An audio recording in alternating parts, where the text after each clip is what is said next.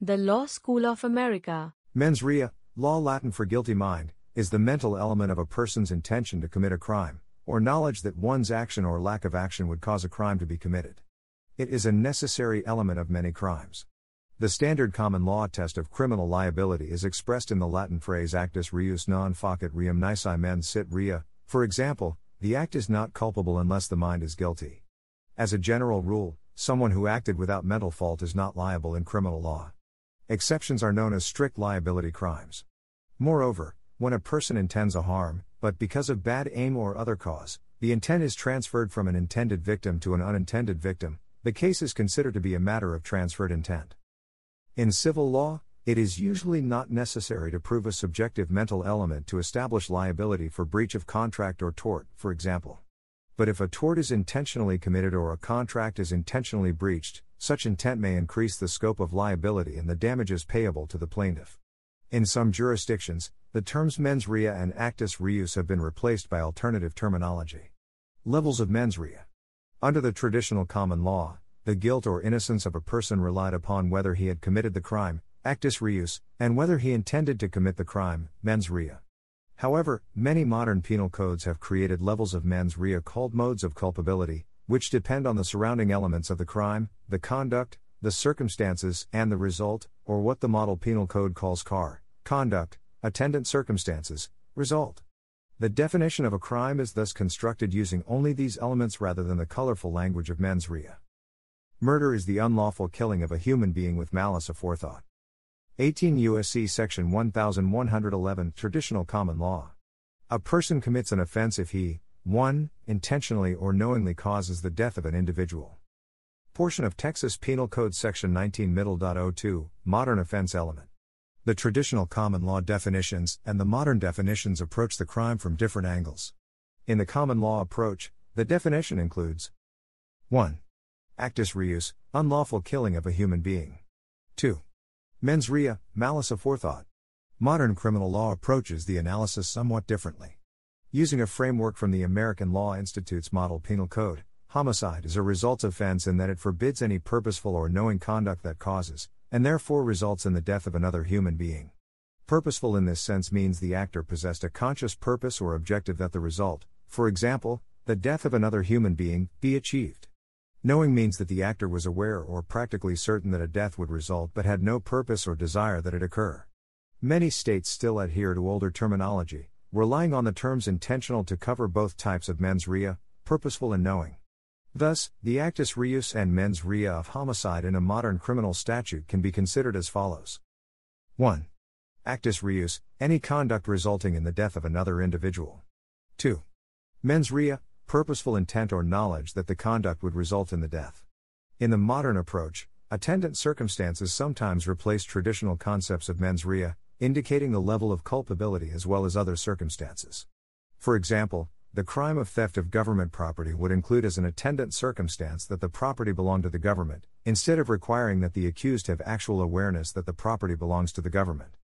Modes of culpability. The levels of mens rea and the distinction between them vary among jurisdictions. Although common law originated from England, the common law of each jurisdiction with regard to culpability varies as precedents and statutes vary. United States. State criminal law. The vast majority of criminal prosecutions in the United States are carried out by the several states in accordance with the laws of the state in question. Historically, the states, with the partial exception of civil law Louisiana, apply common law rules of mens rea similar to those extant in England, but over time American understandings of common law mens rea terms diverged from those of English law and from each other. By the late 1950s to early 1960s, the common law of mens rea was widely acknowledged to be a slippery, vague, and confused mess. This was one of several factors that led to the development of the Model Penal Code. Model Penal Code. Since its publication in 1957, the formulation of mens rea set forth in the Model Penal Code has been highly influential throughout the U.S. in clarifying the discussion of the different modes of culpability. The following levels of mens rea are found in the MPC. Strict liability, the actor engaged in conduct and his mental state is irrelevant. Under Model Penal Code Section 2.05, this mens rea may only be applied where the forbidden conduct is a mere violation, for example, a civil infraction. Negligently, a reasonable person would be aware of a substantial and unjustifiable risk that his conduct is of a prohibited nature, will lead to a prohibited result, and/or is under prohibited attendant circumstances, and the actor was not so aware but should have been. Recklessly, the actor consciously disregards a substantial and unjustifiable risk that his conduct will lead to a prohibited result and/or is of a prohibited nature. Knowingly, the actor is practically certain that his conduct will lead to the result or is aware to a high probability that his conduct is of a prohibited nature or is aware to a high probability that the attendant circumstances exist. Purposefully, the actor has the conscious object of engaging in conduct and believes or hopes that the attendant circumstances exist. Except for strict liability, these classes of mens rea are defined in Section 2.022 of the MPC. Federal Criminal Law. Since the federal government of the United States does not have a generalized police power like that of the states, the scope of its criminal statutes is necessarily circumscribed. Ordinary prosecutions are the province of the states, and only crimes of special federal import are pursued by the federal government. Consequently, Title 18 of the United States Code does not use the aforementioned culpability scheme but relies instead on more traditional definitions of crimes taken from common law. For example, malice aforethought is used as a requirement for committing capital murder. England and Wales.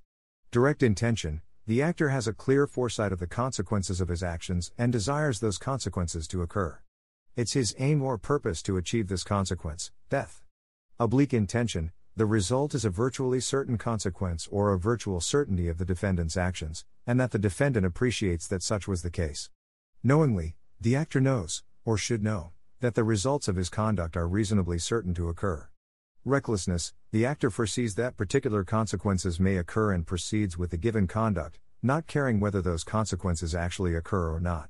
Criminal negligence, the actor did not actually foresee that the particular consequences would flow from his actions, but a reasonable person, in the same circumstances, would have foreseen those consequences. Canada. The Supreme Court of Canada has found that the Canadian Charter of Rights and Freedoms guarantees a minimum requirement for the mental state of various crimes. For example, the crime of murder must include a mental requirement of at least subjective foresight of death. For crimes where imprisonment is a sanction, there is a requirement of at least a defense of due diligence. Now a word from our sponsor, the Law School of America. Ignorance of law contrasted with mens rea. The general rule under common law and statutory law is that ignorance of the law or a mistake of law is no defense to criminal prosecution. However, in some cases, courts have held that if knowledge of a law, or if intent to break a law, is a material element of an offense, then a defendant may use good faith ignorance as a defense. The proliferation of statutes and regulations has sometimes made it difficult for the average citizen to know and comprehend the extent of the duties and obligations imposed by the tax laws. He Court almost 60 years ago interpreted the statutory term willfully as used in federal criminal tax statutes as carving out an exception to the traditional rule. Crimes like tax evasion are specific intent crimes and require intent to violate the law as an element of the offense. In R. v. Clundert, for example, the Ontario Court of Appeal found as follows. Section 239(1)(d) is part of an act which is necessarily and notoriously complex. It is subject to ongoing revision. No layperson is expected to know all the complexities of the tax laws. It is accepted that people will act on the advice of professionals and that the advice will often turn on the meanings to be given to provisions in the Act that are open to various interpretations. Furthermore, it is accepted that one may legitimately structure one's affairs so as to minimize tax liability.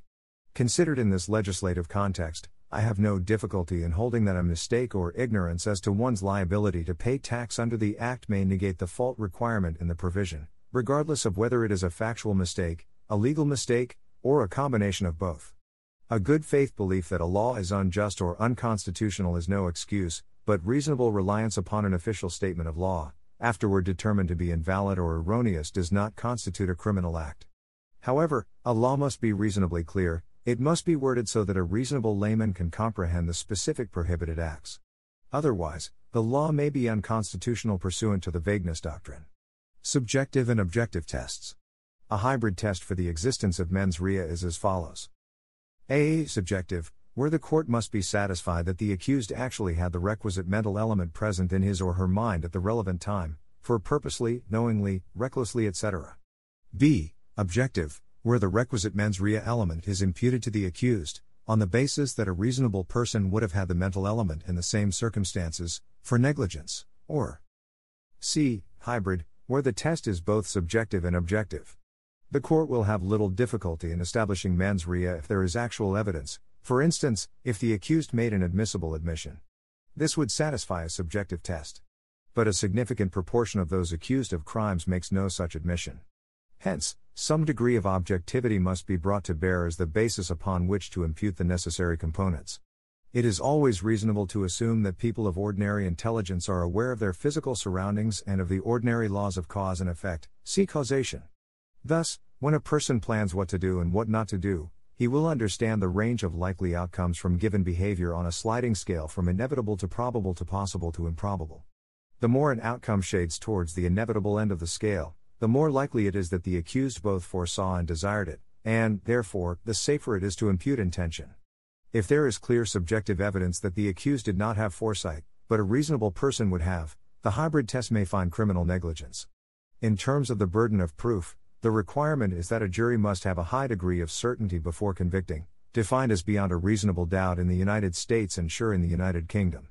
It is this reasoning that justifies the defenses of infancy, and of lack of mental capacity under the Mitton Rules, an alternate common law rule, for example, Durham Rule, and one of various statutes defining mental illness as an excuse. Moreover, if there is an irrebuttable presumption of doli inca pax, that is, that the accused did not have sufficient understanding of the nature and quality of his actions, then the requisite mens rea is absent no matter what degree of probability might otherwise have been present.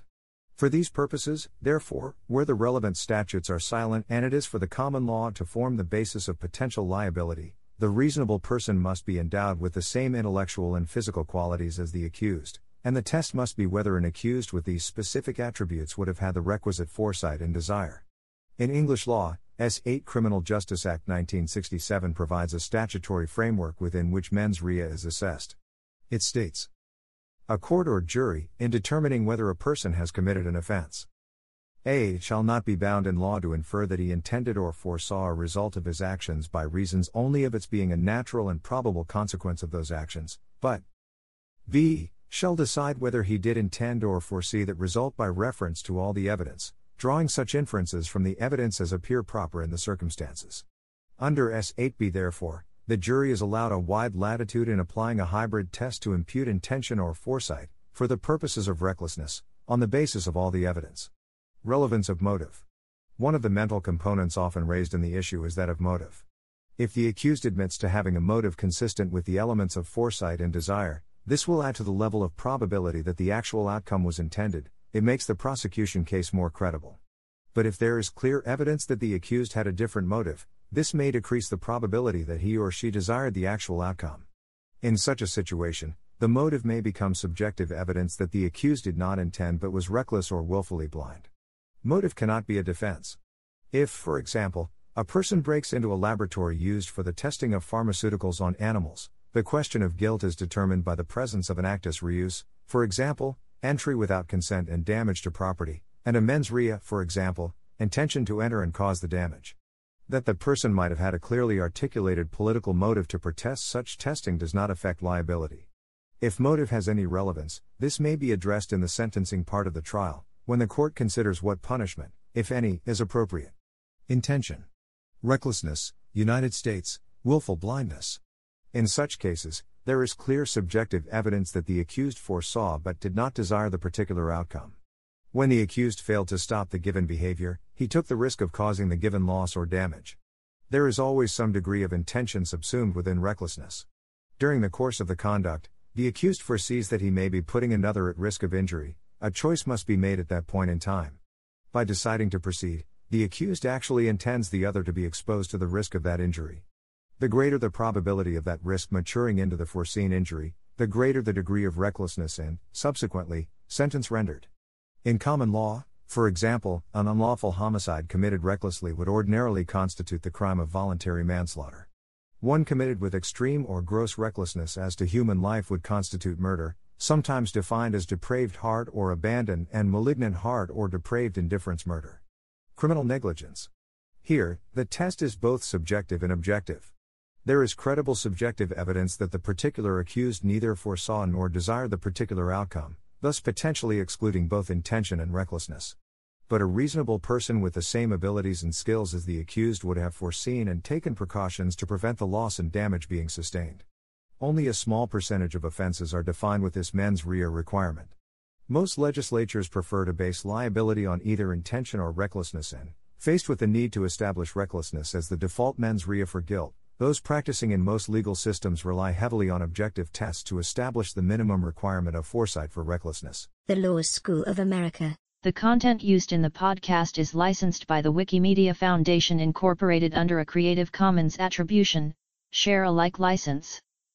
The text has been modified for audio. The content of these podcasts is for informational purposes only and do not constitute professional advice. These podcasts are not associated with the Wikimedia Foundation in any context. The Law School of America.